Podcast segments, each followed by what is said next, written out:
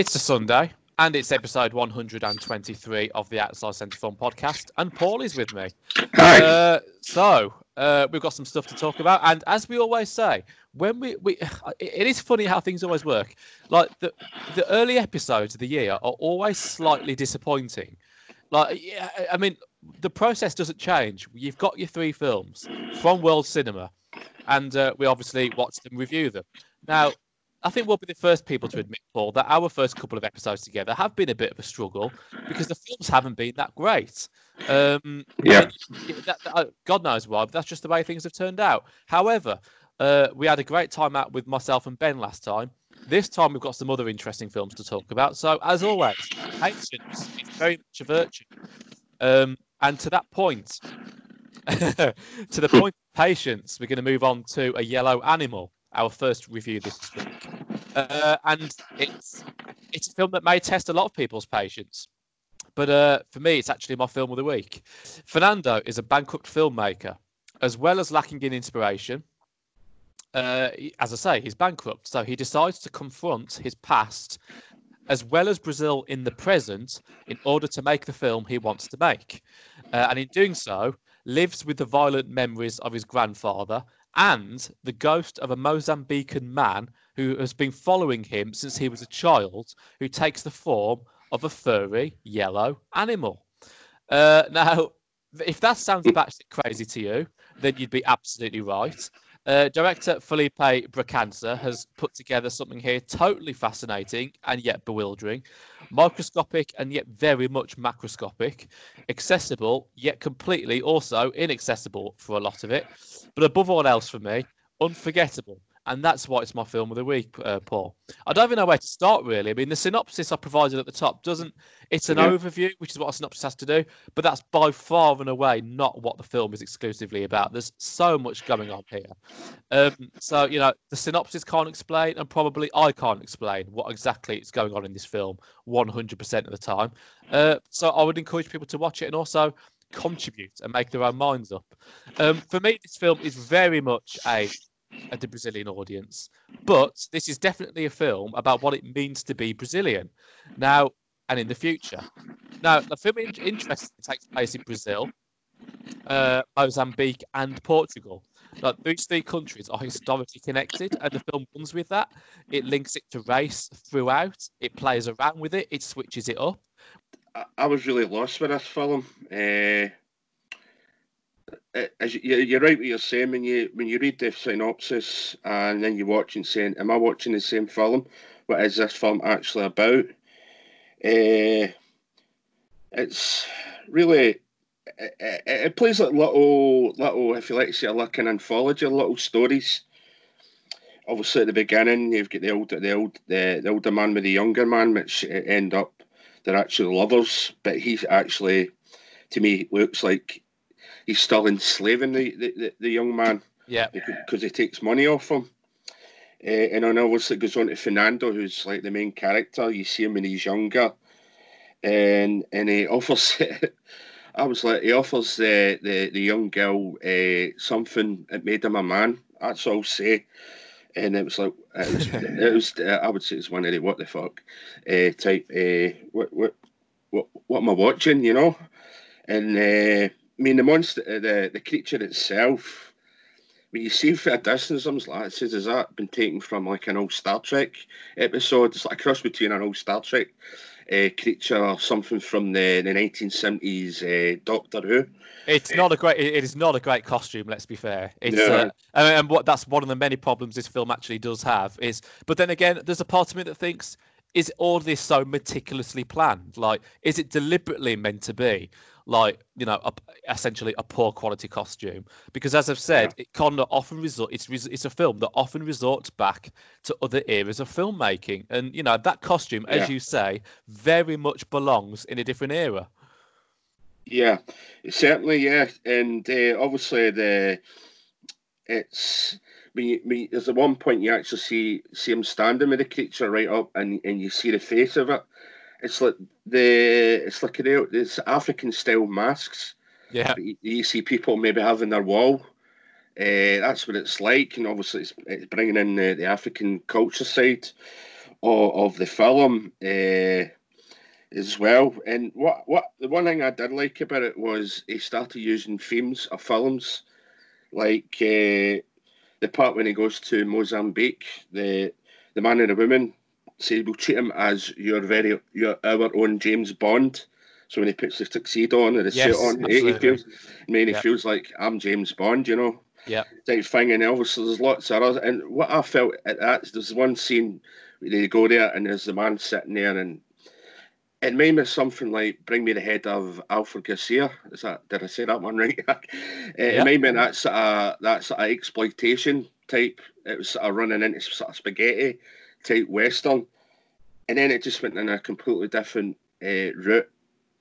It, it, it, I just felt it was it was a very unsettled film, but maybe that was done deliberately for the, the, the, the type of film it was meant to be.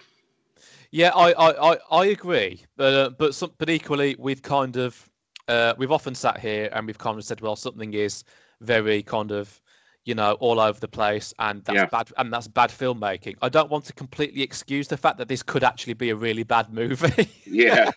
I mean, I, I, as I say, ambition is absolutely fine, but um, the execution of it can also therefore have to has to can match the ambition, but should actually be good in its own right. Um, and I can't say for sure whether all the things that I like um, are actually good. Really, I mean, there are. There's plenty. I mean, basically, this is a film that you know plays a lot of cards. Yeah. It, it, it's like the craziest game of poker you've ever seen. Like the, the, there's double the amount of cards than there ever should be. Now, the most successful card this film has in its in its cut in its in its inventory by far is the race issue. Yeah. Like when it focuses just on race, with Brazil, Mozambique, and Portugal flittering between the three, back and forth, past and present, it's absolutely brilliant. Like there's nothing else quite like it.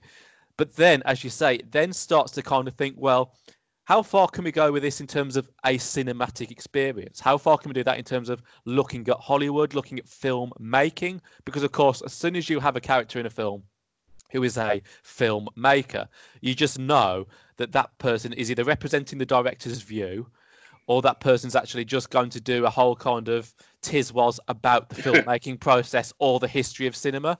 And then and and that's what happens here. Now again it's it's good in parts but in some parts it's bewildering it's confusing it is Yeah. sometimes even irritating. But I, I just like the fact that this film exists i think it's really really interesting. Whether it's going to make it through to the final end of the year list uh, from me bearing in mind it's my film of the week uh, I, I don't know. Because funnily enough last time out with ben we did a film called giraffe that was that took on exist- existentialism like this film does but in a lot more nuance with a lot more nuance and in a lot more of a sophisticated and quiet way whereas this is just smacking you around the head all the Yeah. time back and forth past and present and and the future of course. We shouldn't forget the future. And it's the future element actually uh, paul that lets the film down for me. Right at the end i'm not going to spoil exactly what happens but it then it then exits the cinema screen if you will. Um it's it's completely you know and it, it's kind of like up until up, up until the last five or ten minutes it was literally about the uh, the character Fernando and his life and his past, his present, his future, his ancestors, and all the rest of it. But then it becomes about all of our futures, uh, or, or at least, or at least very deliberately, a Brazilian cinema attending audience. Um, and whenever it th- whenever things reach that far, uh, when you go that far out, it, it, it just makes me think of Ghost Story, and that's yet another time I've mentioned the bloody Ghost Story on this podcast because that is a film that is about taking it far, far outside into this massive, massive, you know, cosmosy thing. And it's like I didn't appreciate it in that film when it was delivered to me via a drunk stoner at a party. And again, that's the third time I mentioned that this year, for crying out loud. Uh, and I don't necessarily appreciate it here because that was never quite really what the film was about. It was about that Fernando's past, Fernando's present, Fernando's future, not about the planet's future. And that's unfortunately what it tends to be towards the again the last 10, 10 15 minutes. So that's the worst part the thing for me. Uh, but the, as I say, the race stuff, some of it is just absolutely fantastic. Like again, I, I, keep going on about the gemstone stuff. Like I don't even know if that's a real thing or not, but oh my god, the way they play around with that and they yeah. bring that and they bring that down to race, that essentially black women in this movie when they shit gemstones, they are only pure gemstones if they do them in Mozambique. If they do them in Portugal, they are not pure gemstones. That is just like, um, and, that, and the run with this for a long time. It's like, that is fantastic. Like, I, I, I, I don't even know how he came up with the idea. I mean, I assume this is, again, part of the past of the folklore of a Brazilian person in these countries, for example, and the African element. It's just amazing stuff like that, Paul. I've not seen yeah. stuff. You know, I, have not seen this in other movies. Some of the some of the things in this movie. Yeah, I totally agree. I mean, uh, I think the director must have been smoking something. Maybe he shouldn't be smoking when he was uh, writing the script up. Uh, Fine, if that's what it takes, you know. yeah, exactly. I mean, it was it was definitely playing. I mean, there's another film that I reviewed them on site uh, called Bacurau, which uh, is also a Brazilian film, and it covers similar themes, but in a diff- they go towards the sort of John Carpenter sort of spaghetti western, uh, but they, they do follow same sort of themes of uh, lost identity, uh, uh, the forgotten people, uh, you know, and uh, trying to find some sort of identity within the country, and it's also this film also like that film plays a lot on uh, Brazilian colonialism as well. Yep. That, that's obviously where the Portuguese part comes in. And obviously, Portugal came to Brazil and they went to Mozambique. And obviously, if you look at it, if you look at any country in the world, at the language, the potential language, you could follow follow a route of where it all started, and they probably all very similar uh, types of uh, histories they could tell. I mean, it, I mean, it's basically tell, telling sometimes to look at the back to see what we've done wrong to go forward. Yeah, absolutely. A better. I mean, that that to me that was the sort of message that I was getting. Uh, but there's too many. It was also saying there's too many people and things that we should be forgetting about to, to, to go forward positively as well. As well, that's that's the sort of way out. Not to hold us hold us back. Let's go forward. Yep, we did do this in the past but yep. for, the, for the future, let's try this so we can all be together. Because, as you said, I mean, like the the bit I liked was when he did go to the Brazil, the the Mozambique village, where they treated him as his grandfather treated the slaves in Brazil. Yeah. So, so I, I liked that sort of twist, and it was even even a little bit of Buster Keaton sort of type humour there, where he kept Very falling in, yeah, kept falling into things, he kept throwing things at him you know. But it, yeah, it, it's it, like that Bacurau film. It's one of the films. Yeah, you might not exactly understand what's going on, but if you just sit back and just watch it let what's coming to you in the screen, you'll probably enjoy it as much. Yeah, I mean, I, I, don't, I don't think the film takes itself that seriously, despite of everything that I've said. I think it's constantly wanting to have fun uh, and and play around and do a lot of kind of thing. I think that the, the the previous eras of Hollywood, yeah, Buster Keaton's an excellent shout, very much so. Uh, and also, as you say, sci-fi from elsewhere and all the rest of it. Yep, all of that stuff is very much about fun. But there is a very serious message here that never actually gets sentimental, and that's the most important thing for me. If you look back at a history of a race or something, um, you can make a decision whether you want to make it a sentimental load of crap trap or not. And yeah. uh, this isn't. It, it, criticizes. It looks at the the good and the bad. It, it's not about oh, well, life was so be- much better back then. In fact, in many ways, it was worse.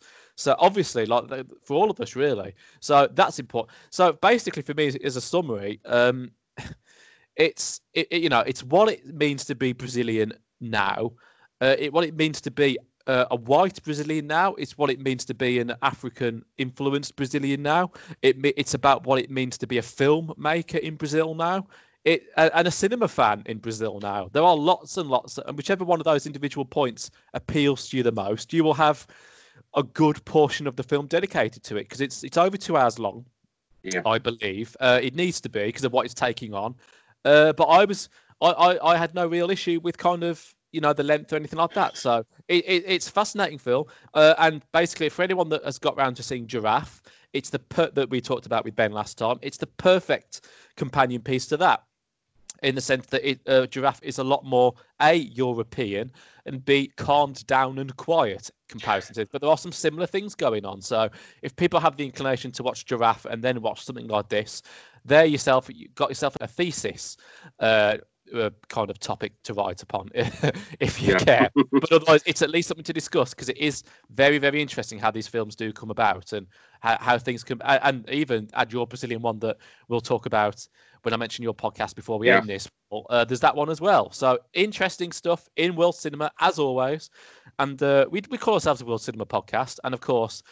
We do films from all over the world. Uh, we do tend to do a lot of European stuff because, hey, we are in Europe and we can get their stuff easier. But this time out, we've had one um, South American film. We're going to move on to another one, Paul. Yeah. So, uh, Emma, tell us about Emma. Yeah, Emma's the latest film for the Chilean director Pablo Larraín. Uh, obviously, people might know from films like No, uh, Neruda, and his uh, one English language film, uh, Jackie. Uh, probably his breakthrough film to many people. Uh, it might be Tony Manero, which uh, was based on the John Travolta character for Saturday Night Fever. Uh, a lot of his films are very have a lot of political edge to it. Uh, largely thanks because he's from Chile, and, and Chile, we obviously with a, the history with General Pinochet. But there's also a lot of religious elements in it as well. There's one film he did yeah. called The Club, which has that. So it opens up with, with a, like a burning effigy, if you like to say, of a traffic light as well. And it's uh, and then it suddenly breaks to well, our two main protagonists. Uh, uh, Gilbert Garcia Bernal, who starred in a lot of these films, many of the films that I mentioned, who's a choreographer of a contemporary uh, dance group. Uh, his name's Gaston, and uh, one and obviously he's married to the t- the main character Emma, is played by a newcomer Mariana Mariana. I cannot pronounce her name right. I don't think any any of you heard it someone pronounce it right. And she's a young dancer in this troupe she's very magnetic and she attracts everyone or anyone to her. Uh, so basically, when we do meet them, uh, the two of them are having an argument, and you can really see for that argument the relationship is very toxic, and it's it's beyond repair. Uh, but what happened is they adopted a young boy, and suddenly something dark happened, and ends up back at the social worker. But Emma, in this argument, Emma's determined to, no matter what, to get him back. And she will do anything. And when you do see the film, she does do everything. But when you do see see her, she is uh, full of guilt and grief. So the actual thing that does happen, as in the reason why they send the boy, the boy back to the, the adoption agency. We don't actually see it because everything happens in the aftermath. Yeah. Uh, type thing. Uh, so when the obviously when you uh, start to watch the film, you're watching the film, you're watching the film, and you're like, "What's this about?" Eventually, it does get to a point where you start to get the pieces of the jigsaw put together and you, but the only thing is, you don't actually find out what the accident was that caused it to send the boy back. The boy is called Polo uh, in the film, so you don't actually see the, the crux of the, the recrimination in it as well. So obviously, all we, we, we learn is it was something to do with a fire, and what happened and who it happened to, we don't really know. So basically, their relationship is, is a pretty much like a Jekyll and Hyde type love hate relationship. When you see Gaston, at one minute we click his fingers, he could be a tender, very caring person, and then suddenly he's a nasty, uh, aggressive yeah. Uh, SOB. But Emma, she's t- totally different. I, I, I believe she's very introverted. You, you, you don't you can never read her read what emotion she has at the moment However, as a narrative, as you see, she can. Uh, she's got that. As I said earlier, she's very magnetic and she tracks everything to her. And what I've seen in the film was it doesn't really just concentrate on Emma. Uh, sometimes what I liked was a one minute you, you you've seen it from Emma's perspective, then you've seen it from Gaston's perspective, it switches back. However, Emma's perspective, I would say, is the main one that you do follow. I mean, what I think the film is all about is all about the, the, the attitudes towards the family unit. Obviously, uh, many countries, nations were used to like, the, the man and women being the mum and the dad, but obviously things are changing. Obviously, you have uh, uh, gay and gay and uh, lesbian relationships who are perfectly fantastic uh, parents uh, to the, the kids. So obviously it's like attitudes towards femininity, masculinity, corrupt. Obviously there is, as I said earlier, he is very much into his politics. This one doesn't have the sort of politics of his previous films. It's more politics of corruption within authority, and the sort politics within interpersonal politics within uh, relationships as well. So basically, as I said, she'll do anything. And at one point, apologies if I do uh, give any uh, spoilers away. She does seduce two people, and she does seduce them, which we learn. Uh, we learn later on who they actually are, as well. And it's one of the films. Uh,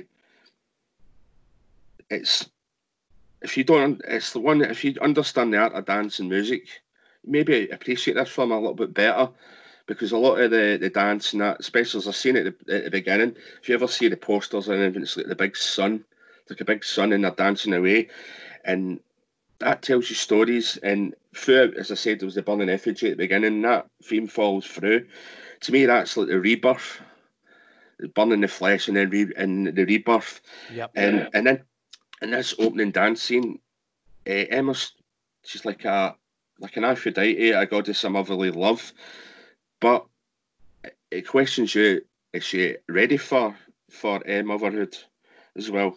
I mean, it's I will say it's one of the films. It's not going to be for everyone. Uh, maybe by the point when you start to put the pieces together, uh, you might have uh, you might have had enough and switched off. As I said, it's it's to me, it's for the purest of the art house, sort of old cinema art house sort of fame. Uh, and also, I call it an aftermath movie as well. Uh, so it's basically, as I said, you you feel like there's another movie still to be told, i.e., the story before the accident.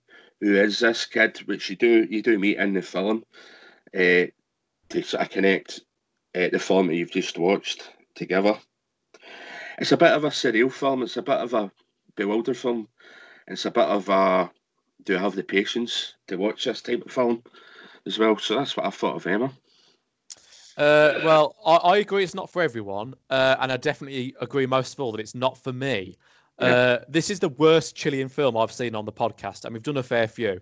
I wouldn't recommend it to anybody. Emma is a thoroughly dislikable character, but actually, her partner, the other dance teacher, uh, is equally, if not more, insufferable than her. Uh, yeah. Uh, and actually, everybody, for me, Paul, in this film is either vindictive, jealous, or severely judgmental.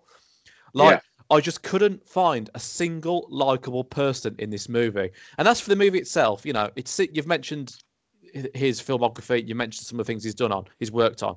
He's worked a lot with Sebastian Lelio as well. Yeah. And this is a film uh, like Sebastian that Lelio, you kind of it simply cannot wait to show yet another dance scene. Uh, you know, it, it's it, blatantly see Pablo Larraín here kind of copying the Lelio kind of style with vibrant colours and, and dancing. And, you know, Lelio did that in Gloria, which is one, if this is the worst Chilean film I've ever seen, Gloria is probably the best Chilean film I've ever yeah. seen. Um, because, you know, but for me in this movie, Larraín isn't isn't fit to tie Sebastian Lelio's shoelaces. Never mind have his continue his own career.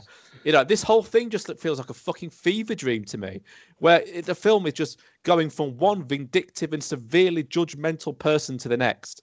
And you know, Emma herself again. You know, not only does she, she's as you say, she's magnetic, but she's also magnetic to people telling her that she's fucked up in life. Yeah. Like constantly people telling her, Emma, you've made a mess of things, you've made the mess of things, why have you done this thing? So for me, this film essentially uh, you know, and the name of the episode, therefore, strictly come aborting. yeah, that is that, that is the, that is this film. You know, and for a film called Emma, uh, to finish off my first kind of go on this, like for a film called Emma, it is obviously imperative that the character Emma carries the film. For me, she doesn't. You know, I simply don't care later on in the movie when she starts having orgies with women or she has flings with lots of other men or her apparent desire to be born again, the rebirth, as you mentioned, as a dance teacher somewhere else uh, in a different school in order to actually get her adopted, unadopted, adopted son back. yeah. So for me, Paul, this film is bollocks on toast. Yeah, it is. I mean, that that, that, that, that scene, sex scene, I mean, that, that was one of the weirdest. I, what that remind me, and a lot of the dance remind me, it remind me of Gaspar Noé's climax, where yeah. it's, uh, I mean, it's, uh, you go, right, they're dancing. What am I watching? What am I watching? Oh well, you, you do know that Ben loves uh, loves climax. Uh, always one of his favourite films of last year, so he probably get a kick out of this entire thing. Then, yeah, uh, yeah, he probably will. Uh, I'm a big Gaspar Noé fan, but that film, uh, climax, uh, thanks to Netflix, I was able to watch it, and I was like, what did I just watch? That I probably think that's his worst film as well, and how they could call it a horror. This is obviously, I think it's more, I'll probably say psychological, and then again, as you say, it's a mess. I mean, this film is on MUBI, and I think that's the perfect type of uh, platform for it, because as I said, it's not for everyone. But the climax part uh, in the, that scene where the sex scene where suddenly she's with one she's my man, she's my woman, she's with Gaston, she's with that. It's like, have I been, I'm like, uh, have I been smoking or eating something, man? Am I, I mean, I was just watching that. Yeah, the only thing I really liked was the music.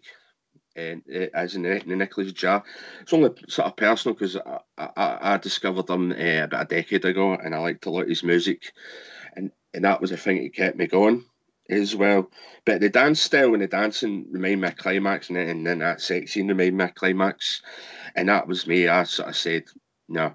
The films that I did mention uh, about uh, Pablo Larraín, I do like, like uh, uh, Neruda and uh, No. Uh, they're they're completely they're more I would say more serious, more straightforward. Neruda maybe have a little bit of satire in there as well. Yeah, very much so. Yeah, uh, Neruda, no is obviously to do with obviously General Pinochet and how the country, in inverted commas, became uh, more democratic. Uh, but this one, I was like, right, you, you can't.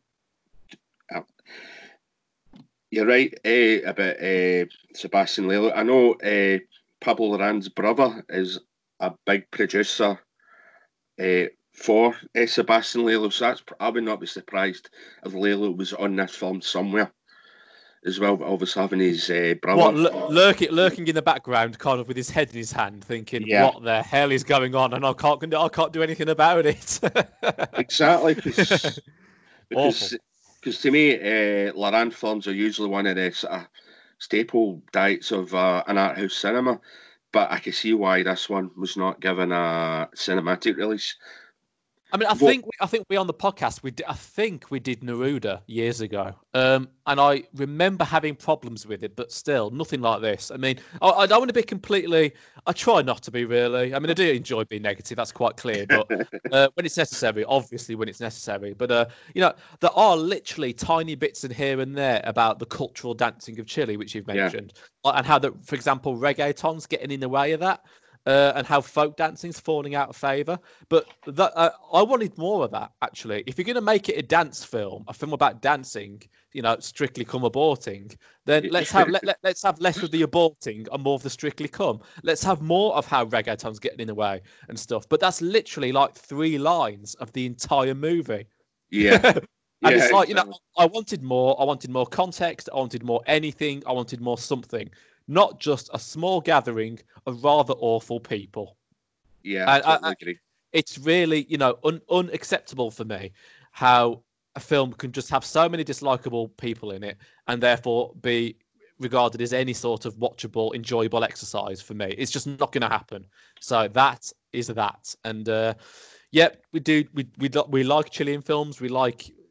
Um, you know, we we do on the podcast, but this is a massive step back. As much as we've had some interesting Brazilian films recently, Brazil has gone up, and this film relegates Chile to the third fucking division or something. Like, we, we, we, I think it's one of those where I think either one of us or me and Ben got to do a Chilean film to get over this one because this is not what I want to uh, represent Chile on the Outside Sense Film podcast. But uh, your intentions were fine, Paul. Thank you. your intentions were absolutely pure. I, I wholeheartedly back them. Uh, and you weren't to know that Ema was Ema necessarily. So, uh, right, let's move on then. We're going to finish off with uh, The House Where the Mermaid Sleeps. And uh, I assume that therefore this is your film of the week, Paul? Uh, I don't really know. At the moment, I, I, the Brazilian film I like a little bit better than, uh, well, a lot better than Ema.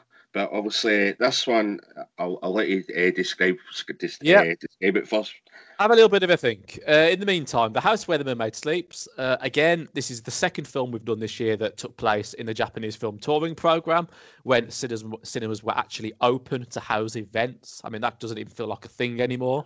uh, we did Bento Harassment, uh, myself and uh, Paul did. Uh, sorry, myself and Ben did. now it's time for, as I say, The House Where the Mermaid Sleeps, which thankfully is a lot better than Bento Harassment. It's about a child called Mizuho, who effectively becomes brain dead after nearly drowning in a swimming pool. So the parents have to make quite the horrendous decision of whether to donate her organs and therefore clinically have her pronounced dead, or keep her going on life support and have her merely brain dead. So we have ourselves a bit of comedy here. Obviously not. Uh, in times like in times like this, you may think, "Oh my God, I don't want to watch a film like this," and I'd understand that point of view. However, you would be missing out on a good film.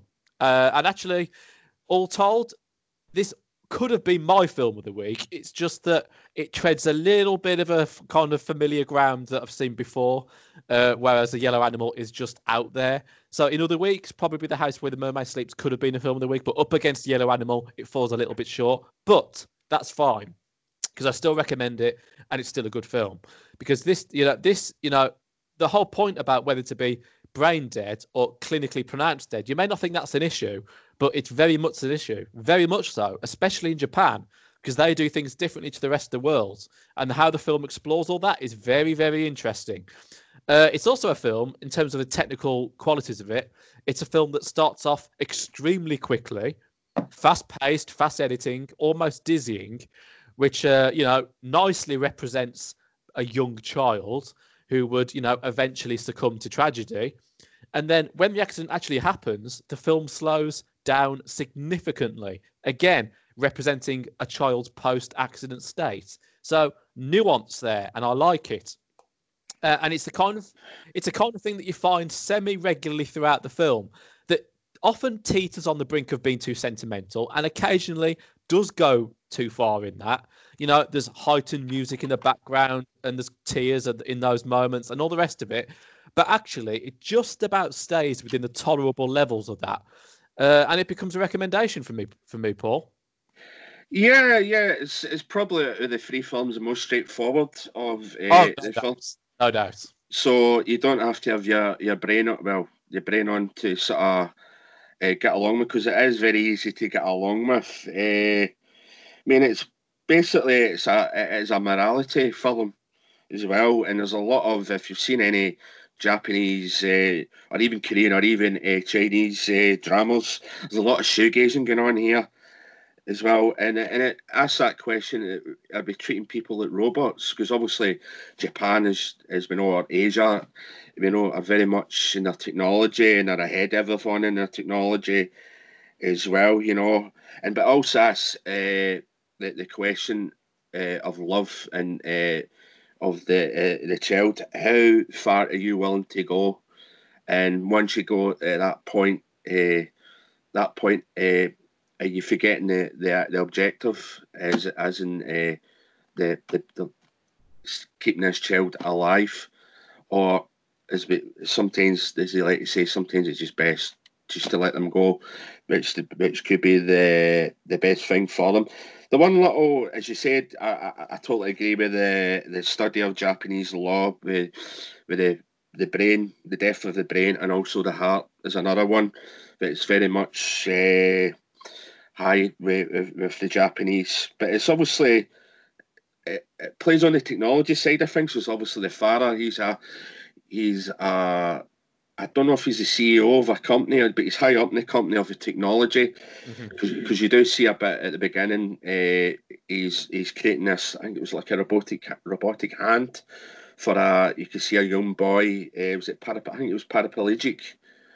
Uh, to help him to sort of move as well as in the the the mermaid side of it. This is a film a lot, a lot of Easter eggs here and here. Yeah. Uh, obviously, the mermaids are on the gate. On the gate, and I think it's uh, the mermaid is obviously the, myth- the mythical power of motherhood. A little bit like Ema with the the cheater, like like Aphrodite, the god of mother, motherly love. Mm-hmm.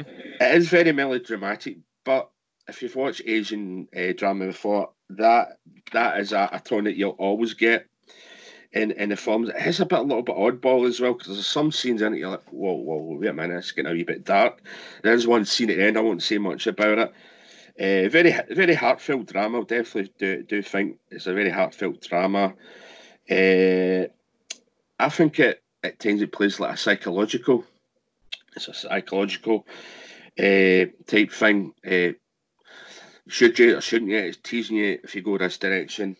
This may happen, but we should really go in that direction. But it's really, to me, it's really about the love of the parents and how they just want this little kid. What I did like about it is the ending. I won't say much. There is a little twist in it about what happened uh, to the to the little girl uh, we're all talking about. Uh, it is, to me, a well acted movie and highly ambitious type movie. And then the story does involve, man, one of all the downsides I would say about about the film is maybe about 20, 30 minutes, maybe should have cut off. But then again, it wouldn't be a Japanese or Asian uh, film if it wasn't at least two hours long. Yeah, they don't they don't, they don't do the uh, eighty minute thing, do they? Very often. So no. no. It's definitely. I mean, uh, if it's an 80, 90 minute man, it's probably a, a an action movie, something like The Raid or something, where it's just you, you know you, you, you don't need a synopsis. You just go in and it's just total yeah, mayhem. Exactly. Yeah. That, it's that type of film. But uh, yeah, I did like it. I did like it. I pr- probably liked it just slightly more than the yellow animal because obviously it was I was understanding it a little yeah. bit better. Yeah, I mean that that's that's fine. I mean, if, yeah, as I say, I was I was a little bit torn between whether this would be film of the week or Yellow Animal. You've got you've gone one way, I've gone the other. That's absolutely how I'd expect it to be. uh, so that that that that actually I, that actually makes perfect sense to me. I agreed with everything you just said. Uh, I mean, this, this film does feel like somewhat of a public service announcement regarding what we are doing in robotics at the moment in Japan. Yeah, yeah. so you know, a little bit odd, but fair enough. Um, but and actually, one thing we haven't quite mentioned yet is the uh, is is the level of creepiness the film starts to to develop, um, and it just about has enough of that, where you think, right, guys, you've got to do something now because it's going a little bit too far with trying to keep this child alive.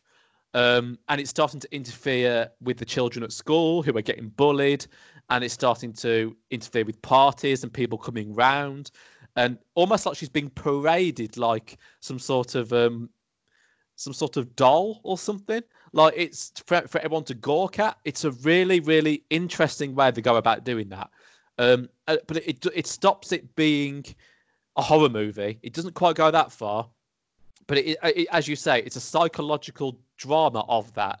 And I love how that just builds and builds and builds. And then it naturally comes to an end uh, at pretty much the right time. So, as much as it's a long film, I don't feel that it should be. I, I don't think they should have cut anything out because there is some sort of a plan here and the plan's executed quite well. Um, so, I was huge fan of that side of things. Uh, as you say, a little bit odd here and there. Um, but more importantly, it's better than Bento harassment. Uh, but I still feel that there is a Japanese film we'll have on the podcast out there that will be better than this. Yeah. Uh, but but for the time being, this is very very interesting. Uh, yeah, it, and the melodrama, as you say, I mean, it's Japanese cinema. Um, and a lot of the time, you, you get melodrama, overacting, if you will, the hysteria that they seem to have. But you know, it's it, and believe me, Bento harassment was all about overacting. It was it was an it was a it was a comic book live live style anime, but not anime, kind of overacted, sugary, saccharine, sweet. Oh my god! So you know, on that sense, this is a lot more tolerable than that as well. So, um, yeah, recommend it. Uh, that's absolutely fine. And uh, as I say, don't be put off by the fact that it is about a brain dead child. yeah. Um, I mean, look, life is depressing enough, and yes, you don't want at the moment things are anyway.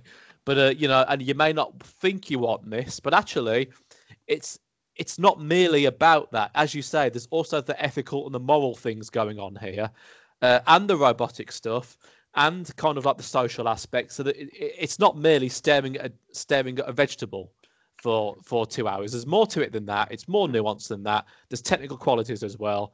Um, so thoroughly recommend it. Yes, very much so. So that was, I, I, believe we've come to a conclusion that was your film of the week in the end. Then probably, yeah, yeah, yeah that's definitely. fine. That that's absolutely fine. Right. Uh, so before we go, Paul, we've mentioned a Brazilian film that you've you've obviously uh, reviewed on your site. You've also reviewed it on your own podcast. Yeah, that's correct. I decided to take the plunge into podcasting. It was just myself talk talking to me about uh, Bacurau, the film I mentioned earlier on, uh, and also a film I also I, I seen Bacurau at the Glasgow Film Festival, and also seen uh, an Irish film uh, by a director called Neasa Hardiman. She did Inhumans and uh, Marvels Inhumans called Sea Fever which uh, Dougray Scott and Connie Nielsen are two sort of the, probably the main star, biggest name stars in it. Yeah, I thought twelve years uh, running a film site, and I'm, and I'm seeing I'm seeing websites who are like five minutes old. I've already got like, like a dozen podcasts and says right, I need to do it myself. Obviously, I try to get the other writers to come on board. Uh, most of them sort of said no, so I thought, what the heck, you've got to do it yourself. I will say it was a lot of a lot of trial and error, uh, trial and error, but it was enjoyable trying and error. I would probably say the error is probably more an editorial side. As you know yourself, you've done uh, this podcast outside centre quite a long time, and you get you eventually do get used to the editing side of things because it's a lot. I've never used the editing side because people don't realise little things that you've got to do to just to get everything together to, to get this, obviously, the podcast we're doing just now. Obviously, that will come with uh, experience and practice. But yeah, the People's Movies uh, podcast is available. I'm going to be recording one uh, this week, and I've got one ready planned for the, the following. I'm hoping, like yourself, maybe do two a month, maybe three a month. I've got a lot of ideas to do as well. We do have a wrestling one which uh, just launched yesterday with a wrestling. Anyone that likes a wrestling, which if you want to talk about melodramatic, there's, uh, there's, absolutely. There's, there's, one genre you can go to. Yep, uh, it's Aaron's uh, Aaron Patel, who's uh, the editor there. He's very enthusiastic and yep, he's he's he's launched his first one yesterday. So I'm looking forward to it. So obviously maybe get yourself feel on board, and if you know if Ben wants to come on board, we'll do a maybe a, a couple of episodes of uh, World Cinema. Yeah, so if, uh, basically, if people want more of you, they can find you uh, next month here, but also probably next week and further weeks between then yep. uh, on your own People's Movies podcast. So excellent stuff. Uh, the more the merrier, always, is what this is about. Let's exactly. get more people taking a look at more interesting films that basically people that people films that people watch that uh, Mark Kermode hasn't viewed. Yeah, because uh, you know that's really, really, really critically important. You know, cinema exists out of Mark Kermode. Everybody, it really, really does. Right, just not, just not get at them there. People's movies for all of your stuff. Obviously, I'll be back with Ben in about a week and a half or so.